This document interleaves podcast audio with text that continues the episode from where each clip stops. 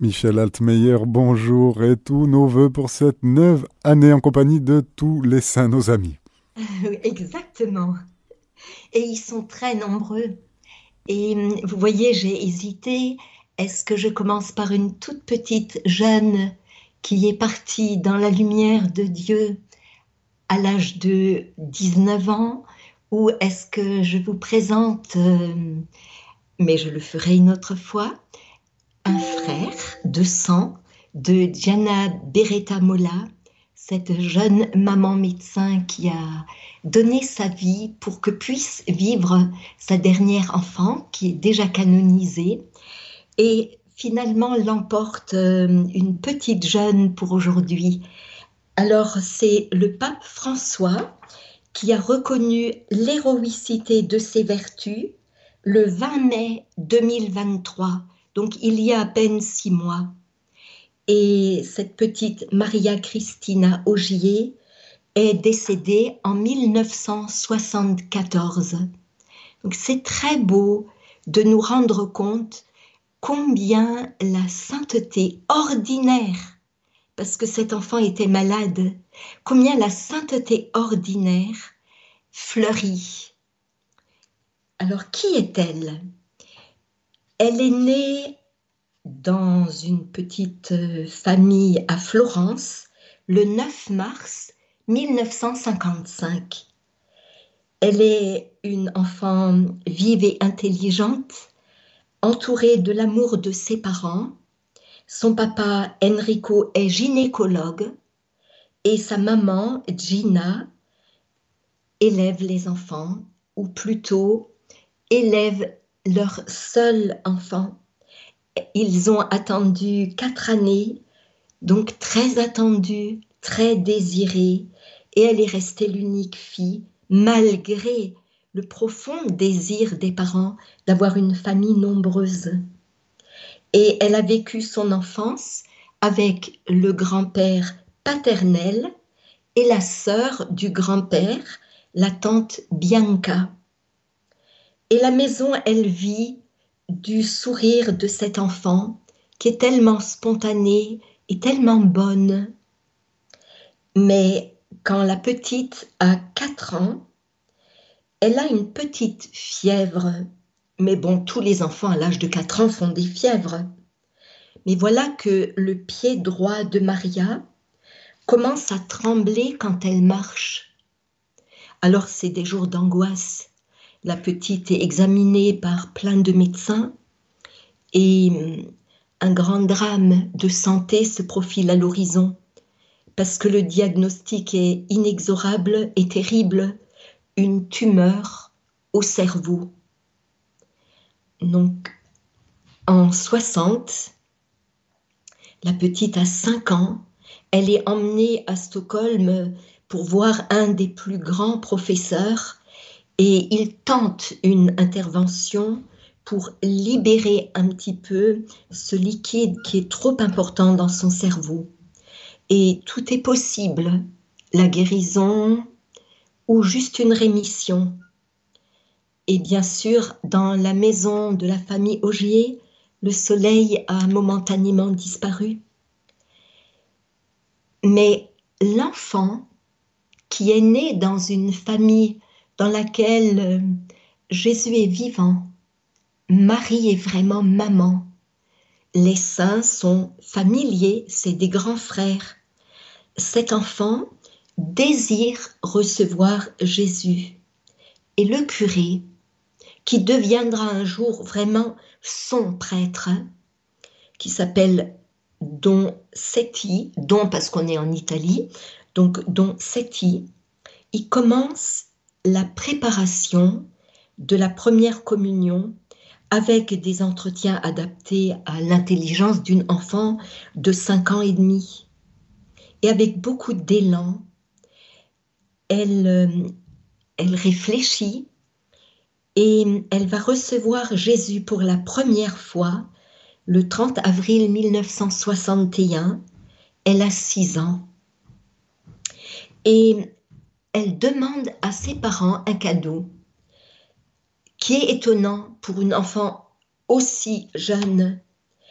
elle demande que tous les cadeaux que tout le monde était prêt à lui faire, ils soient offerts à un orphelinat qui n'est pas loin de la rue où elle habite. Si bien que la directrice et fondatrice de cet orphelinat va lui écrire euh, Chère petite Christina, euh, dont Seti a organisé une journée en faveur de nos petites protégées. Mais nous savons que tu as fait une offrande spéciale. Tout ce que tu as reçu le jour de ta première communion, tu as voulu que ce soit donné aux enfants qui n'ont pas de maman. Reste toujours près de Jésus. Reçois le Sauveur dans ton cœur. Prie-le beaucoup pour ta maman, pour ton papa, quand ils sont dans la joie, dans la peine. Demande-lui que tu grandisses pleine de joie et que tu sois un rayon de joie pour tous ceux qui t'approcheront. Et hum, après sa première communion, Don Seti lui a proposé de participer à la préparation de la première communion en paroisse. Elle était donc un peu plus grande, elle communiait déjà. Ce qui a beaucoup aidé parce qu'elle avait déjà cette force, cette compréhension. Et donc elle accompagnait les autres enfants et hum, les, enfants étaient invités à écrire une petite lettre à leurs parents la veille de leur première communion. Et elle, elle a simplement écrit Cher papa, chère maman, avant tout, je vous promets d'être plus obéissante, plus gentille et très brave. Et le curé a écrit au dos de cette petite lettre J'ai laissé la parole écrite par votre enfant si pleine de simplicité que la vie lui conserve grâce à vous. Des parents sont irremplaçables, ce que la grâce accomplit en elle merveilleusement. Et à ce moment-là, vers cette époque, elle a donc six ans et demi, elle fait un songe et elle le raconte à son prêtre et à sa maman. Dans le songe, elle entrait dans l'église de Saint-Jean et le grand crucifix de l'église s'est comme animé et lui a parlé. Veux-tu m'enlever les clous, la couronne d'épines et la croix. Aussitôt la petite a obéi, elle a pris Jésus par la main. Elle l'a conduit à la maison. Et elle raconte à sa maman son songe. Je lui ai même donné un pyjama parce qu'il ne portait pas de vêtements et il m'a dit, maintenant va, tu es guéri. Songe et le récit qu'elle en a fait, c'est celui d'une enfant qui est qui n'est pas fantaisiste. Il a beaucoup ému le prêtre qui dit à la maman, écrivez-le, parce que ça peut être important dans sa vie. Et donc en septembre, elle a été pour la première fois à Lourdes avec ses parents, un groupe de pèlerins et son prêtre, dont Seti. Elle avait elle, n'avait plus mal à la tête, elle ne traînait plus la jambe, elle semblait vraiment guérie. Et cependant, le grand professeur, il avait dit aux parents, dans le diagnostic qu'il avait écrit, n'oublions pas que le papa est médecin, il est gynécologue, donc euh, de médecin à médecin, il avait été très franc.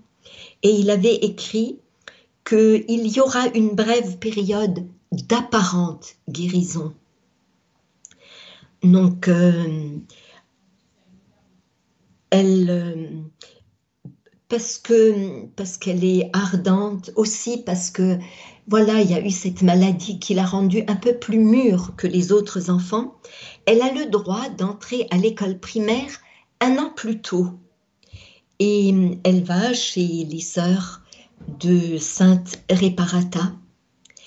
Ce qui frappe, c'est que les religieuses remarquent que chaque matin, avant d'aller dans la classe, elle se précipite juste un instant. Elle ouvre la porte de la chapelle juste pour saluer Jésus.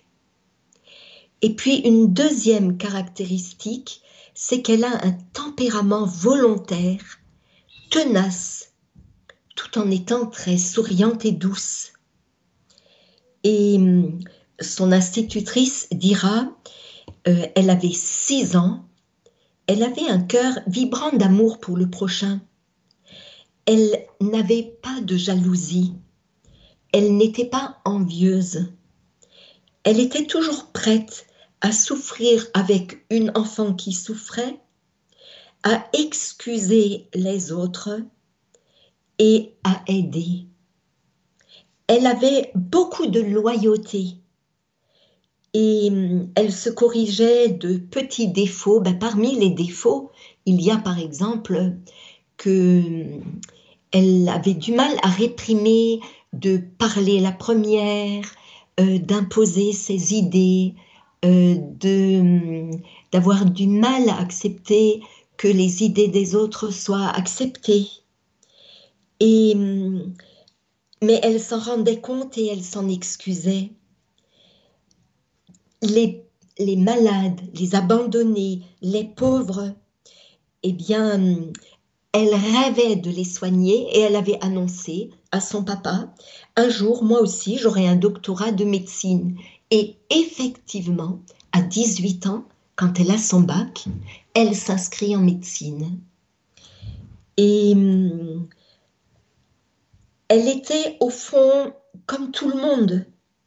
Et comme les enfants de son âge, elle aimait les amitiés, euh, elle aimait ce qui est beau, elle aimait la musique, mais euh, elle laissait Jésus la travailler. À l'âge de 7 ans, elle a donc euh, été pour la deuxième fois à Lourdes. Et là, elle a compris qu'en fait, elle allait à Lourdes parce que son papa et sa maman étaient euh, tout simplement brancardiers avec les pèlerins italiens de Lourdes qui allaient régulièrement comme brancardiers.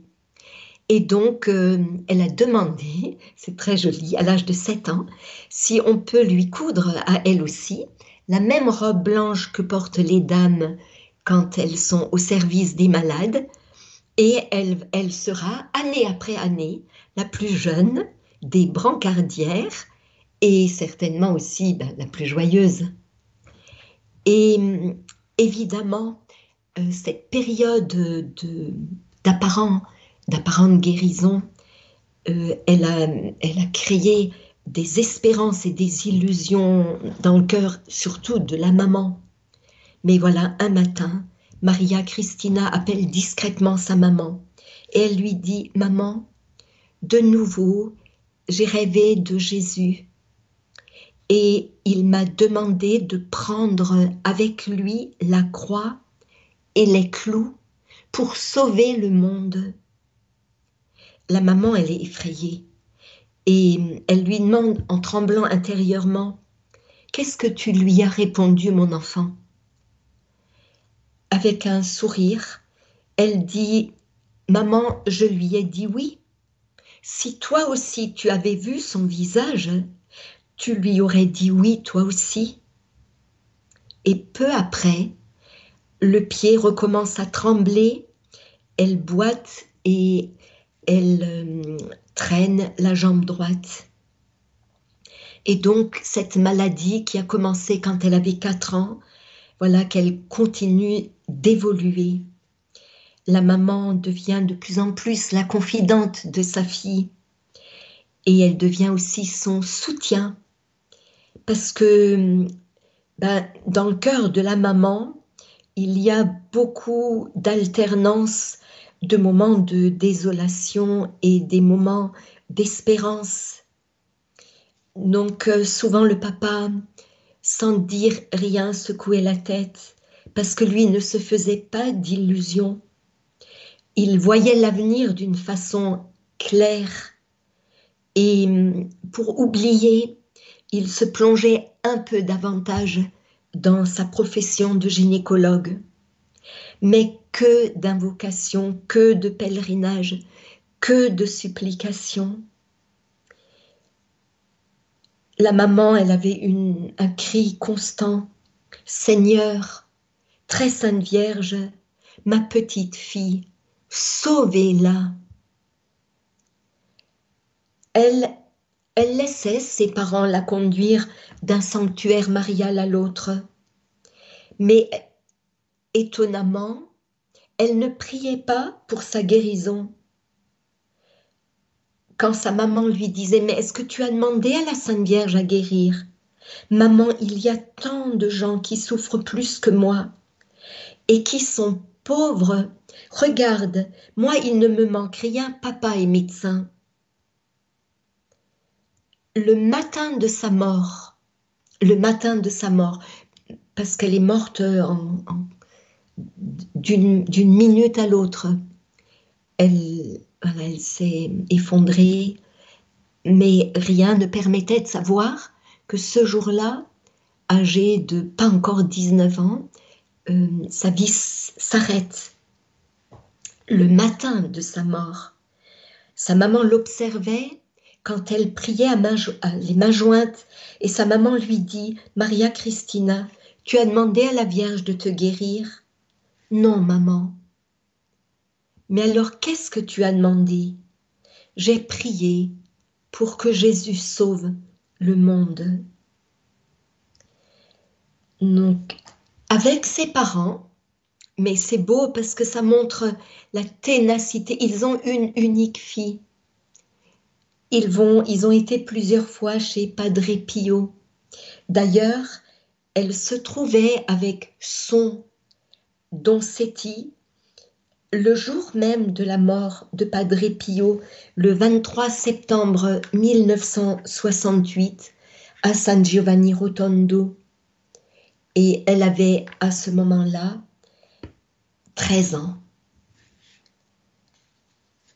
Et très rapidement, parce qu'elle comprend que les groupes de prière de Padre Pio existent, elle va contribuer à leur développement.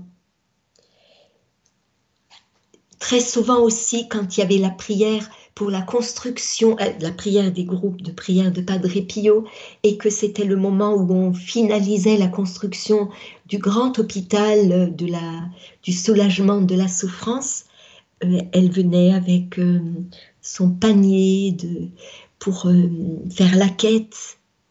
Et elle va donc en classe et elle travaille bien parce qu'elle veut devenir médecin. je répète, elle travaille avec un an d'avance. Mais s'éveille en elle le désir d'aller à la messe tous les jours. Elle a 9 ans et elle vient de comprendre Jésus est vivant Jésus est vivant. Jésus vivant veut venir en moi. Et donc à la sortie de l'école, elle se joignait à quelques jeunes qui pouvaient venir à la messe célébrée par Doncetti. Et je raconte encore ça parce que peu de jours avant sa mort, le soir, elle demande à Doncetti, Doncetti, s'il vous plaît, Pouvez-vous me donner Jésus dans la communion? Et il lui répond, Oui, oui, mais j'ai pas le temps tout de suite, je viendrai. Elle lui elle assiste et il lui répond, Attends, dans un moment. Elle insiste encore. Et le Doncetti lui dit Mais Maria Christina, fais la communion spirituelle, je t'ai dit que je viendrai ce soir. Et elle lui répond Est-ce vraiment vous qui me dites cela? Mais Doncetti, c'est pas du tout ce que vous m'avez enseigné. Et donc le prêtre, eh bien, rentre à la chapelle, passe le surplis, met l'étole, va jusqu'au tabernacle et lui apporte à elle qui à ce moment-là est malade, Jésus. En, en 1966, elle a à ce moment-là 11 ans, il y a une terrible inondation qui s'abat sur Florence et la famille Augier, la famille, euh, le papa, la maman et Maria Christina, euh, tremble parce que le papa à ce moment-là est de service à l'hôpital et tout est inondé. Et Maria Christina découvre à ce moment-là aussi ce que d'autres découvrent, c'est que quand la nature se déchaîne, eh bien, on est impuissant et qu'il peut y avoir tout d'un coup des vies qui s'arrêtent de l'instant à l'instant, que ce soit dans un tremblement de terre, que ce soit dans un feu subi, que ce soit dans des inondations. Et ça la stimule davantage encore pour rentrer dans un groupe de jeunes, pour proposer aux jeunes de, ben, de ne pas vivre, elle est adolescente, hein, de ne pas vivoter, mais vraiment de vivre à fond leur vie. Et donc, elle décide de faire euh, chaque mois avec des jeunes un samedi, dimanche, euh, où elle va voir une formation sur la Bible. Et elle trouve vraiment dans ce groupe euh, un vrai épanouissement. Et voilà que Doncetti leur propose d'aller travailler dans les hôpitaux, d'aller aussi donner à manger aux vieillards, donc euh, elle se dépêche de faire ses devoirs. Et hum, avec la permission de sa maman, elle commence à l'âge de 13-14 ans à toucher elle-même, comme dit le pape François, c'est hum, de toucher les pauvres, d'avoir l'odeur de ceux qu'on sent que Jésus nous confie. Et à ce moment-là, elle a 14 ans elle n'est pas insensible à un garçon qui hum, fait partie de ce groupe. Il est très engagé euh, avec un élan missionnaire et hum, elle éprouve pour lui une vive sympathie, mais on peut dire un véritable amour qui naît dans son cœur pur d'adolescente. Si bien que autour d'elle, euh, ben, ça se voit. Elle a 14 ans et demi et elle a de bonnes raisons d'admirer ce jeune. Mais en fait, elle tient un petit journal. Et dans ce petit journal, elle révèle ce battement de son cœur et, et en même temps comment elle l'oriente. Voilà ce qu'elle écrit. Oh, je t'aime. Mais je le sais, c'est une affection et pas plus. Je t'aime, c'est une passion du cœur. Ça ne se maîtrise pas. Je ne peux pas écarter de ma pensée ton visage. Ça me fait même souffrir. Et je reconnais que j'ai du mal à réfréner cette affection.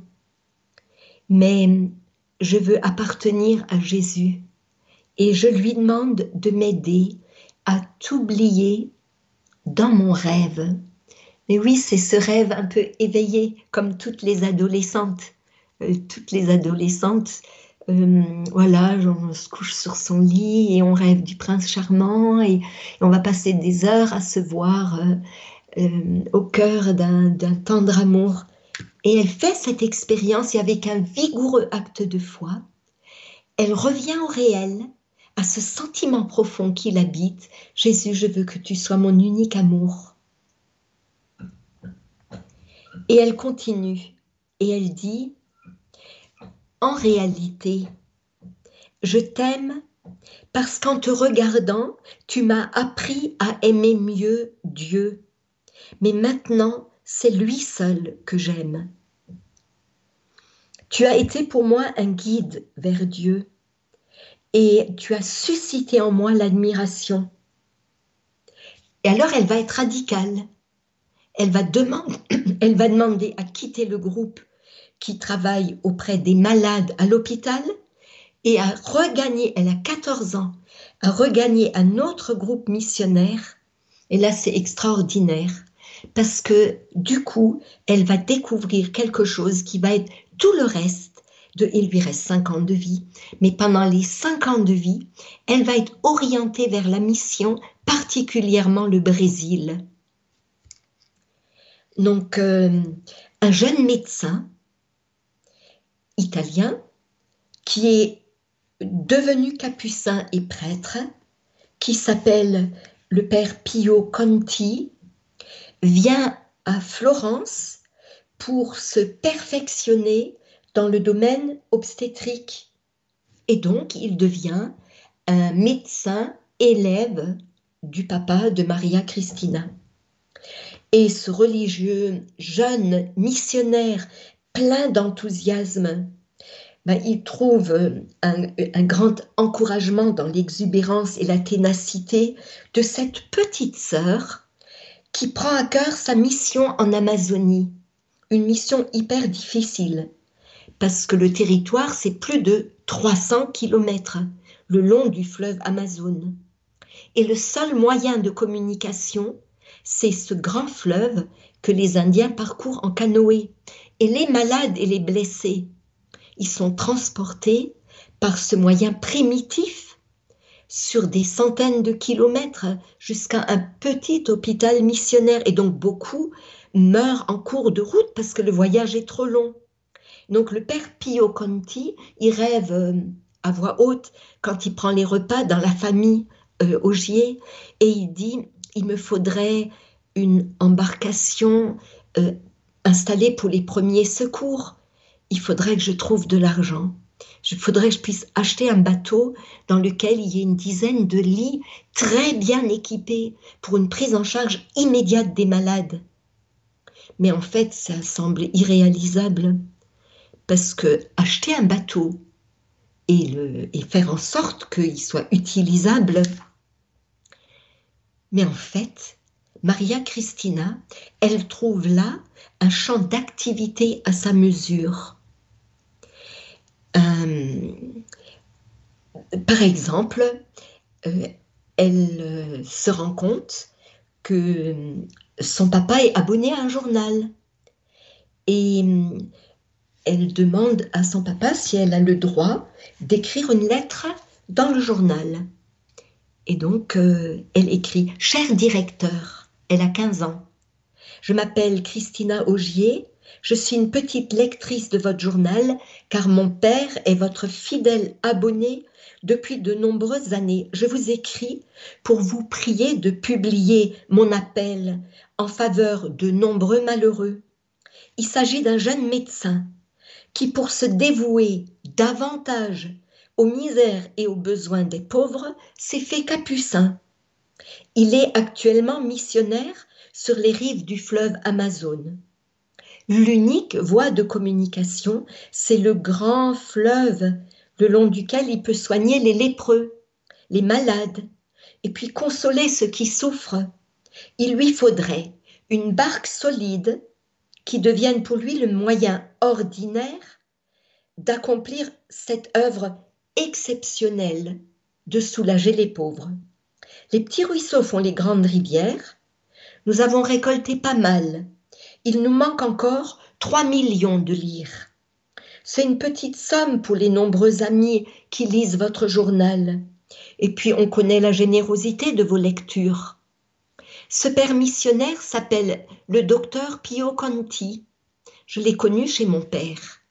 Je fais partie du groupe Amis des lépreux et nous sommes désireux de donner un coup de main à ce généreux capucin.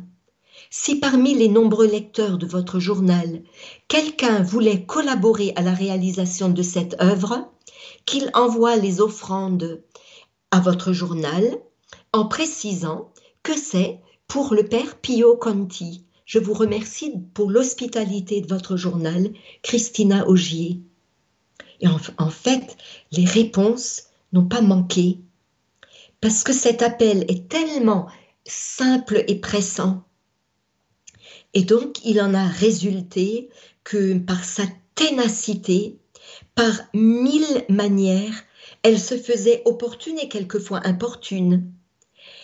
Mais évidemment, revenons à son papa et à sa maman, quand même, ils étaient inquiets parce qu'elle ne faisait pas attention à elle. Or, elle boite de plus en plus, elle est de plus en plus fatiguée et l'école exige un gros effort pour elle. Et comme elle est toujours prête, que ce soit dans le groupe des jeunes, que ce soit la paroisse, à participer et à se proposer, combien de fois, quand elle est obligée de dire à sa maman, maman j'ai très mal à la tête, sa maman fond en larmes. Et elle accourt au bureau de Don Setti et elle lui dit vraiment, Maria Christina exagère.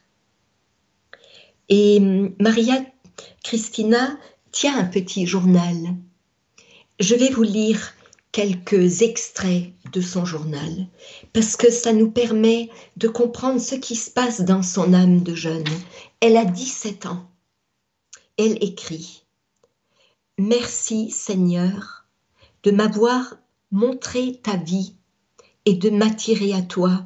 Je t'aime et je veux que ma vie soit consacrée à toi et à mes frères je peux te remercier pour une petite part, pas complètement, parce que ce que tu me donnes me dépasse. Trois jours après, mon amour pour les autres ne doit pas avoir de limite. Je dois aimer l'homme même des nations lointaines, autant mon voisin. Aimer dans ton amour, aimer pour te remercier de ton grand amour envers nous. Une semaine après, je ne peux pas douter de toi. Dix jours après, Seigneur, je te remercie de la flamme qui brûle en moi, de ce désir insatiable de faire le bien, d'aider mes frères, de t'aider, toi qui nous as tant aimés, aide-moi à supporter ma souffrance, à accepter ta volonté. Un mois après, notre vie est un rien par rapport à l'éternité. Apprends-moi à l'employer selon tes enseignements.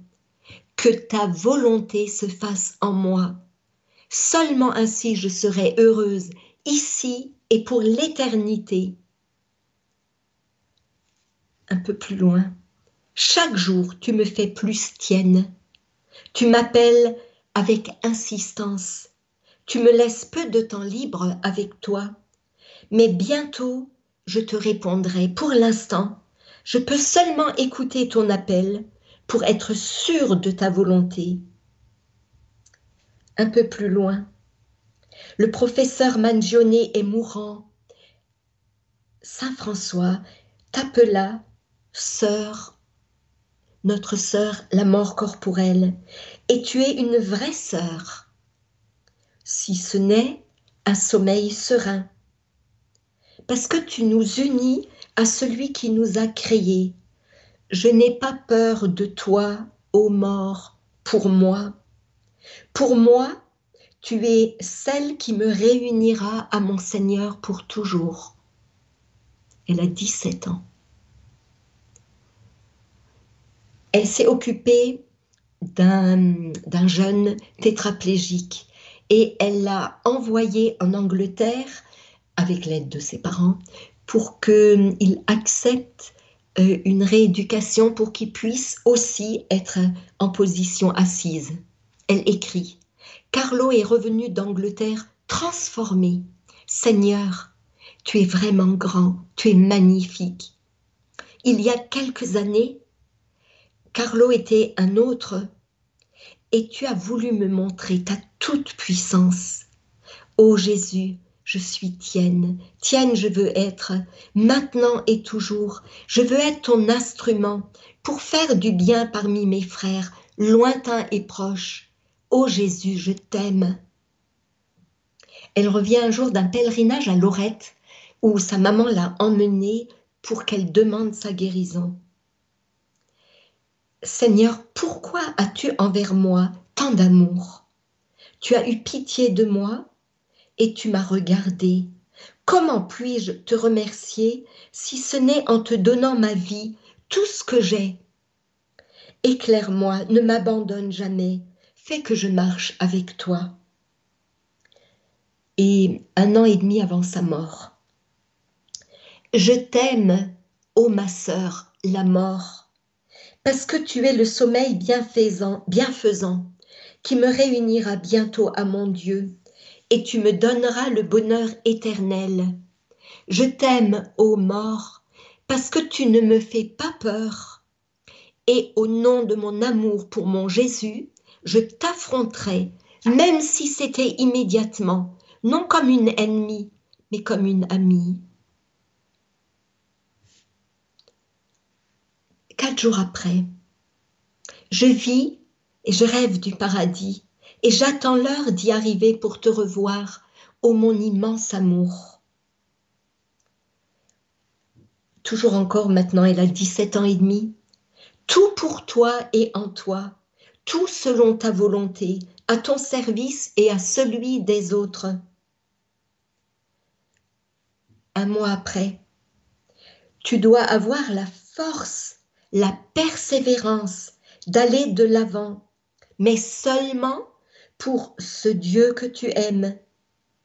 Entreprends la vie comme une lutte, une lutte contre le mal. Et si tu cèdes, tu es vaincu. Tandis que si tu continues, à combattre en son nom, tu remporteras la plus grande bataille, la bataille de la vie. Ou encore, Père Pio est de retour. Seigneur, Comment puis-je te remercier de tout ce que tu me donnes? Il me semble que mon plan et le tien parcourent la même route, le même trajet pour arriver à toi. Mais Seigneur, je me sens indigne de te posséder pour moi. Moi, je suis comme un moucheron. J'ai tant d'importance pour toi, mais pourquoi, Jésus? Je peux te donner seulement ma misérable vie de pécheresse. Et toi, tu t'es offert pour moi Seigneur, que puis-je faire pour te remercier un tout petit peu? Je t'aime, je te dis seulement cela. Je t'aime d'un immense amour. Je ne peux t'offrir que cela, mon Dieu. Tu es mon tout. Alors je reviens à sa vie, parce que hum, c'est très important. Euh, elle arrive à rassembler l'argent, ce qu'elle ne savait pas, elle n'a jamais su de son vivant, c'est qu'en fait, son papa, il faisait partie de ceux qui donnaient aussi. Et il a beaucoup donné pour que, parce qu'il voyait que la santé de son enfant baissait. Et il était en lien avec le médecin qui la soignait, qui l'avait prévenu que la quantité de liquide dans son cerveau suite à la tumeur était de plus en plus problématique. Et donc, euh, voilà, elle va donner une description, elle est présente, elle est présente quand le bateau va prendre la route, enfin la route, la mer, pour partir jusqu'en Amazonie. La barque est longue de plus de 10 mètres. Elle est dotée d'un moteur diesel Perkins. La coque est en résine vitrifiée. Elle peut transporter facilement 12 personnes. Elle est équipée comme une ambulance de premier secours, avec des lits pour le transport des malades. Elle sera toujours pourvue de médicaments, d'aliments diététiques, de confort. Et ses installations sanitaires sont parmi les meilleures et les plus modernes.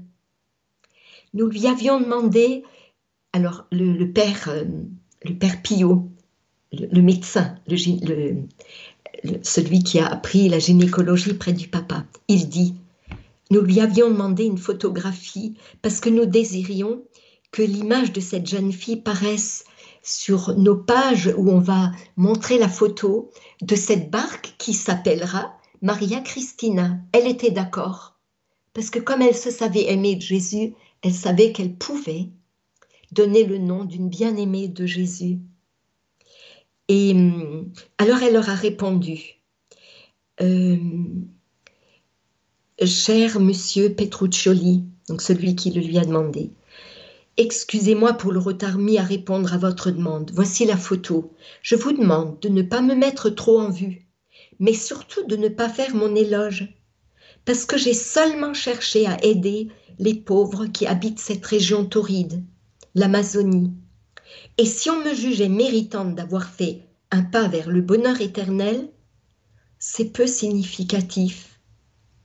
Je peux seulement dire que d'avoir fait ce que je pouvais pour procurer ce bateau avec l'aide de tant d'autres, ça m'a demandé beaucoup de temps et beaucoup de fatigue physique. Je souhaite que nos missionnaires et surtout le Père Pio Conti soient heureux de cette réalisation. Et je vous envoie mes meilleurs voeux pour l'année 1973 et pour tout le bien qui sera fait. Elle meurt une année après. Donc là, elle a 18 ans. Et, euh, et donc, voilà, euh, elle sera là au moment où, sur le chantier de Fiumicino, on choisit euh, quelles modifications sont nécessaires. elle obtient que ce soit les gens du port de Livourne qui vont payer le transport jusque euh, en Amazonie. Elle obtient, quand je dis elle, c'est vraiment elle, hein. elle obtient que la barque est exempte des droits de douane et elle obtient une très forte réduction des frais de transport. Et c'est ainsi que cette barque est devenue une ambulance. Et quand le père Pio est arrivé de la mission pour, euh, pour être là et, lancer le départ, euh, il a à côté de lui Christina Augier qui est rayonnante. Il l'appellera la barque de l'espérance. Mais voilà, quand même, euh, le visage de Maria Christina est chaque jour un peu plus sombre, un peu plus pâle, un peu plus blanc, et les larmes des yeux de la maman coulent de plus en plus. Voilà. Et alors, on arrive maintenant à l'âge de 18 ans, 17 ans et demi, à son bac, qu'elle obtient avec difficulté, mais qu'elle obtient. Elle passe quand même brillamment euh, son examen et elle s'inscrit parce qu'elle brûle euh, d'y réussir. Elle s'inscrit en médecine mais elle dira à Jésus, tu me laisses peu de temps, Jésus. Et hum, sa maman, quand elle l'a trouvé pas encore au lit, elle lui disait, mais que fais-tu? Mais va au lit. Maman, laisse-moi encore prier pour le monde entier, pour le Père Pio, pour Dom Seti, pour les malades. Elle ressent aussi vivement le problème de la paix. Elle voudrait tant que la paix règne elle a aussi un immense amour de la Sainte Vierge. C'est Don Seti qui lui a appris à aimer la Sainte Vierge. Elle sera fidèle avec sa maman tous les jours à la récitation du chapelet. Et elle demandera à entrer dans une jeunesse franciscaine et même à entrer dans l'ordre franciscain séculier parce qu'en voyant son capucin missionnaire, elle a eu envie de devenir comme Saint François missionnaire notre petite Maria Christina euh, a aussi la joie, bien sûr, que son papa gynécologue, euh, qui a toujours poursuivi euh, et s'est perfectionné dans son travail, il a obtenu une distinction et elle lui écrit ce papier, cher papa, en ce jour si important pour toi et pour nous tous, moi, ta fille chérie, je veux te dire tout mon bonheur pour cet avancement qui t'arrive après tant d'années de patient travail. Je suis si fière de toi, mon papa. Je n'aurais pas pu en demander à Dieu un plus merveilleux que toi. Je t'aime tellement. Je ferai tout mon possible pour ne jamais t'occasionner de peine.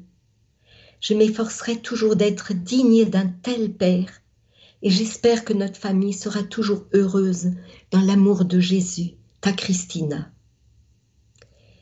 Mais bien sûr, euh, sa santé euh, baisse et euh, un jour, je, donne cet exemple encore, un jour, elle est avec un jeune qui a peur de prendre l'avion et qui dit mais non parce que c'est dangereux, on pourrait l'avion pourrait tomber et on pourrait mourir.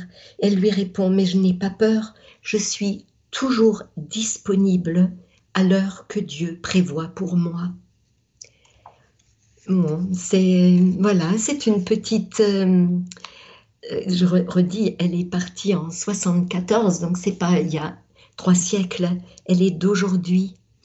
Et quelques jours avant sa mort, elle avait écouté euh, un disque des, des, chants sacrés et euh, elle pense à son avenir et euh, elle dit je serai médecin, je serai pédiatre, je me dévouerai aux enfants, j'irai en mission. Et tous ces chants sacrés éveillaient en elle ce désir. Elle écrira après avoir écouté ces chants. Je désire que mon amour pour toi, Jésus, augmente toujours plus. Aimer, savoir aimer est la chose la plus belle qui existe sur terre. Je te remercie de m'avoir appris toute petite à aimer. Je voudrais aimer même les ennemis. Comme toi, à ton exemple, je ne serai heureuse qu'en aimant. Je désire donner toujours davantage pour te donner. Apprends-moi à aimer et à savoir me donner. Et puis, hum, voilà, en janvier 73, donc un an avant sa mort, euh, elle est un peu critiquée, même par sa maman et son papa, parce qu'ils trouvent qu'elle exagère, mais ils connaissent pas ce que moi je viens de vous lire. Elle écrit On m'appelle bigote. On me critique parce que je suis obstinée et je le suis. Je ne peux pas le dire, mais toi, Jésus, tu m'as laissé cela. Que pourrais-je faire d'autre? Tu m'as ôté toute autre possibilité à cause de ma santé. Et cela laisse en moi une marque profonde. Mais malgré tout cela, je ne désire que t'aimer t'aimer d'un grand amour, pour te remercier de tout ce que tu as fait pour moi. On m'appellera bigote, obstinée, mais je sais que c'est la route qui conduit à toi et que je dois la suivre.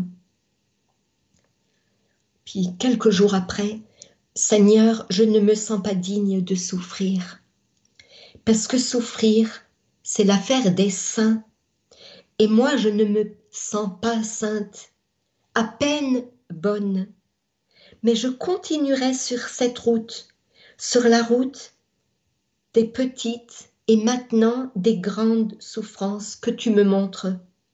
Fais de moi ce que tu veux, sache que je t'aime et que de toi j'accepte tout, tout ce que tu veux. Je ne veux pas être élevé aux honneurs des autels, ni être glorifié sur cette terre à cause d'un bateau ou des petites choses que j'aurais faites. Je veux seulement pouvoir rester près de toi, être toujours ta bien-aimée, t'aimer Jésus, t'aimer jusqu'au bout. Il n'y a que ça que je désire et que je veux le plus au monde. J'aime le monde parce que tu l'as créé, même si le monde, en ce moment, ne me comprend plus. Oui. Et elle, elle écrit encore euh, peu de temps, mais un peu dans la même veine. La société m'écarte parce qu'on ne l'a pas gardé en fac de médecine. La société m'écarte. Même mes parents, d'une certaine façon, me défendent de faire ceci ou cela. On me refuse tout. À moi qui ai accepté ta volonté, Ceux qui me sont proches me supportent. Quelle humiliation d'être supporté, d'être aimé à contre-coeur. C'est facile de donner un baiser, une embrassade affectueuse, mais renoncer à un plaisir, à une évasion, c'est difficile et c'est le drame dont je souffre. Et la dernière chose qu'elle écrit dans son carnet, Cher Jésus, tu sais combien je t'aime et ai besoin de toi. Aide-moi, j'ai peur de l'avenir, non pas de la mort, mais je ne sais pas comment mourir. Et donc j'en viens à comment le Seigneur l'a rappelé. Donc le 2 mars 1973, euh, un terrible mal de tête commence à la garder au lit.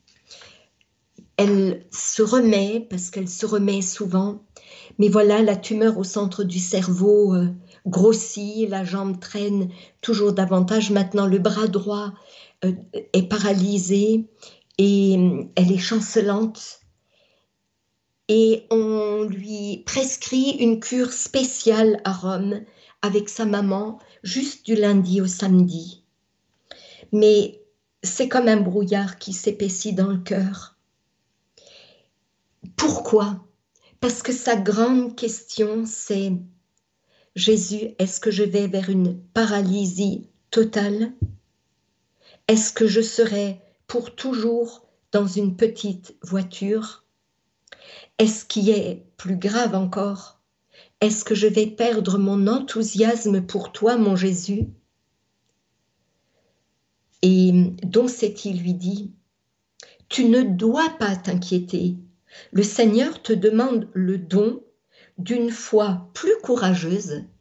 Maria Christina va en avant et il la soutient. Mais elle lui dit, mais qu'est-ce que le Seigneur veut de moi? Et tous les derniers jours, c'est cette question. Et elle la pose à sa maman. Et sa maman lui dit, sa maman lui dit, on est trois jours avant sa mort. Dieu a demandé à Abraham son unique richesse, Isaac. Si le Seigneur te demande de lui offrir ce qui te reste, jusqu'à la possibilité de faire du bien parce que tu seras dans une chaise Oui, maman, je ferai tout, tout, toujours.